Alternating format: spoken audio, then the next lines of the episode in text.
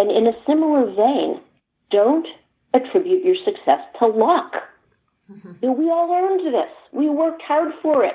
Accept it. Love it. Embrace it.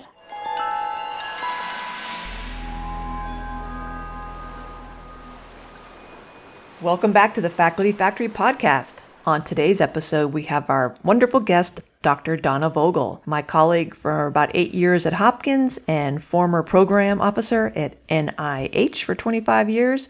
Currently a freelancer doing career development and skill building. Welcome back to the podcast, Donna. How are you today? Doing well. How are you? I'm good. I'm so excited to learn from you today. What are we talking about in today's snippet? Well, Today, I titled this episode Imposter Syndrome Vaccinate Yourself. okay.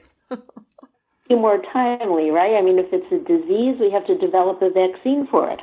Imposter syndrome is very common. People have it to various degrees, some a lot, some a little. Some have it in certain circumstances and not in others. Some people experience it in the professional setting, sometimes in the social setting, but it's that feeling of, I shouldn't be here. Mm-hmm. Don't you want someone else instead of me?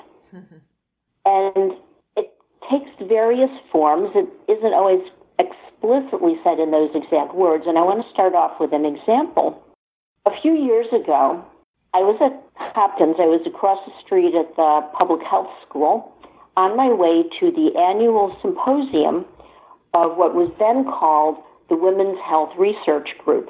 It's actually now the Johns Hopkins Center for Women's Health, Sex, and Gender Differences, but back then it was the Women's Health Research Group. Okay. I was one of the people that was in on its early days in the late aughts.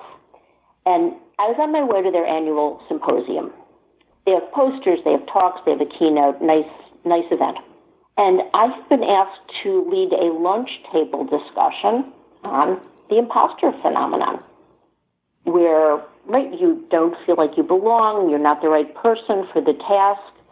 And what happened was that I experienced the exact same thing that very morning on my way to the meeting.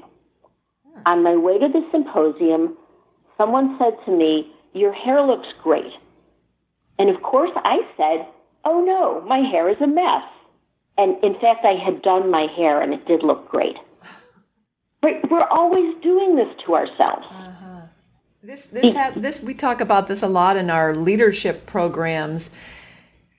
And it, it's, it, I love talking about it because when we bring it up, there's kind of this, this, you know, people shifting their eyes going, looking at each other and then they see the heads nodding going oh yeah oh yeah and then there's this almost an audible exhale of like oh i thought i was the only one who felt like what am i doing here at hopkins?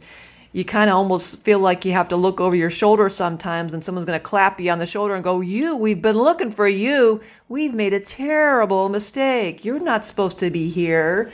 But it's, mm-hmm. it's, it's that common it's it's not uncommon. So it's hopefully people who are listening to this now recognize that there's a literature around this and it's uh, you're not alone feeling like oh my gosh i'm i'm in over my head.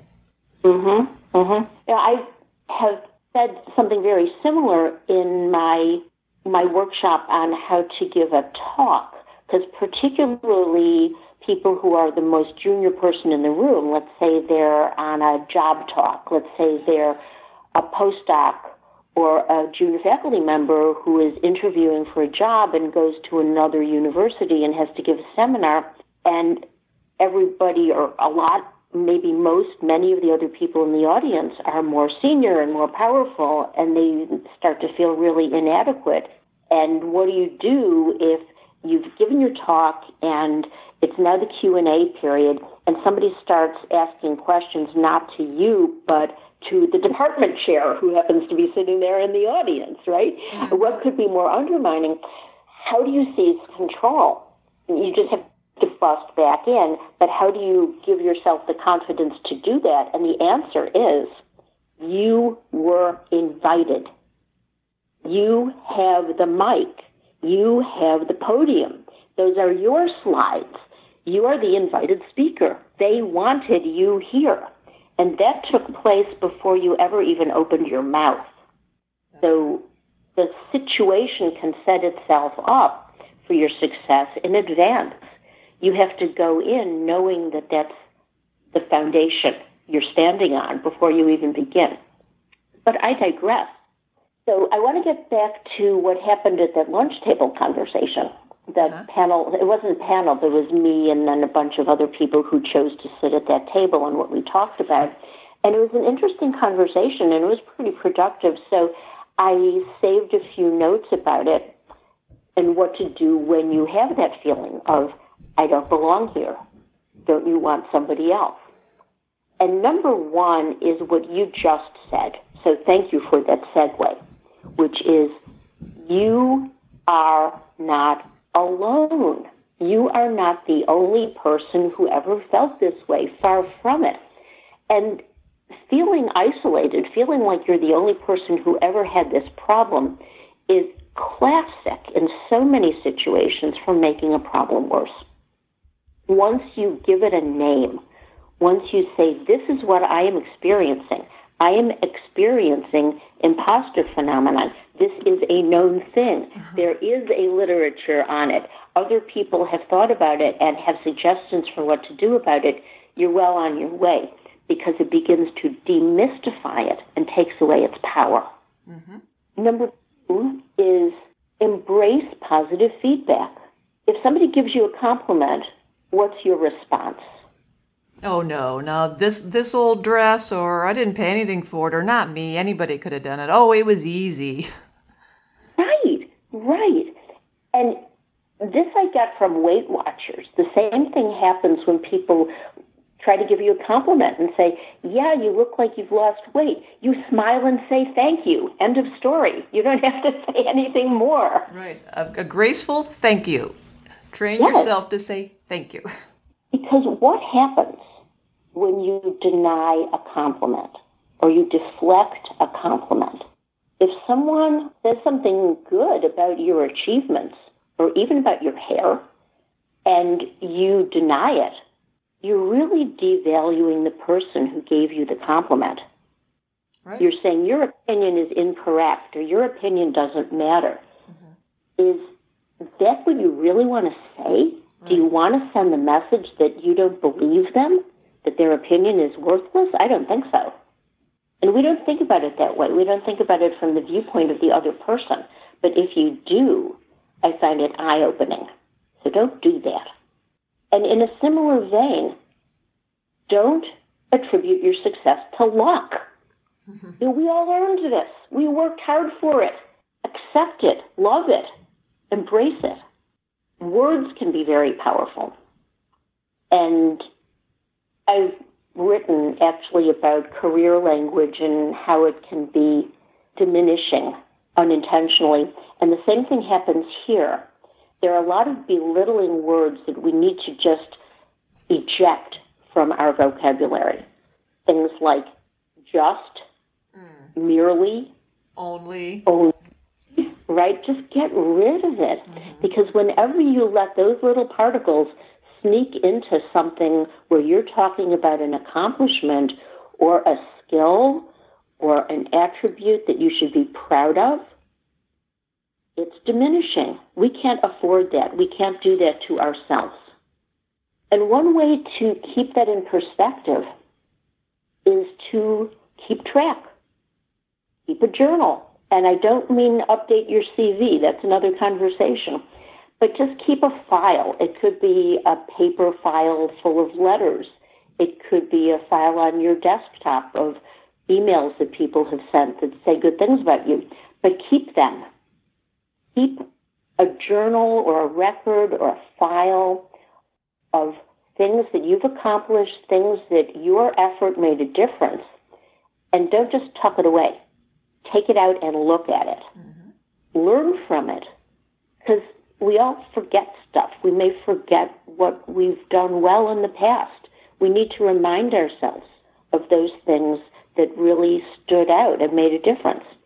I still have a file full of my notes from 1999 about how I started the BIRCWH program, which is a, a grant program for interdisciplinary women's health careers. It's something I'm really, really proud of. And I have that file with the notes I took back then when we were organizing how to create this program.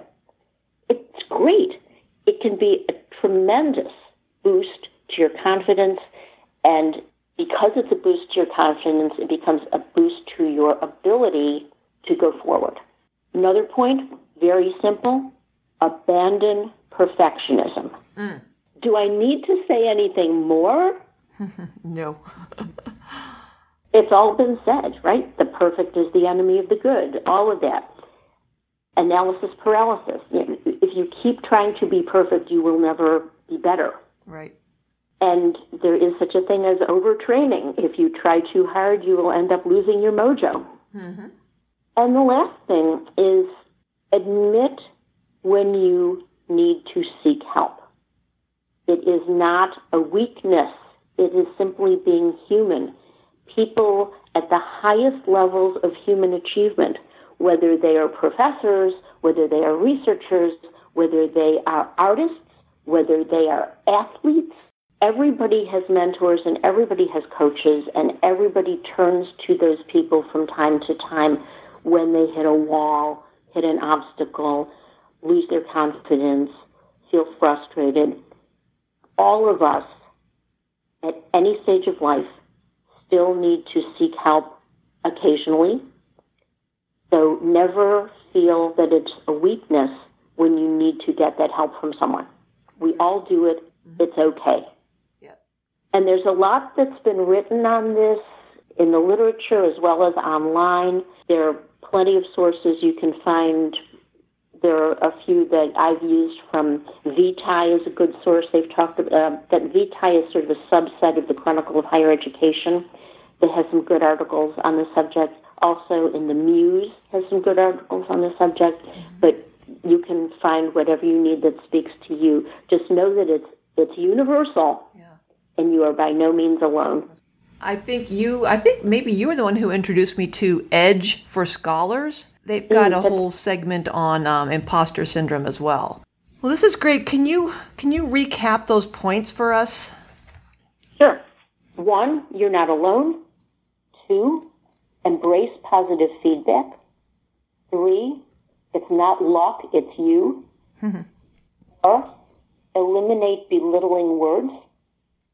Five, keep a journal and look at it of your efforts and achievements. Abandon perfectionism and admit when you need help. Mm-hmm. Ah, love it.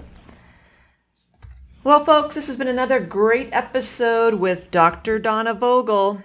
Um, she can talk with you or work with you as a coach on career development and skill building and you can contact her directly at drdonnavogel at gmail.com. That's dr dot donna dot vogel v-o-g-e-l dr vogel thank you again for joining us on the faculty factory podcast. I hope we can talk again soon sometime. I look forward to it. Bye everybody.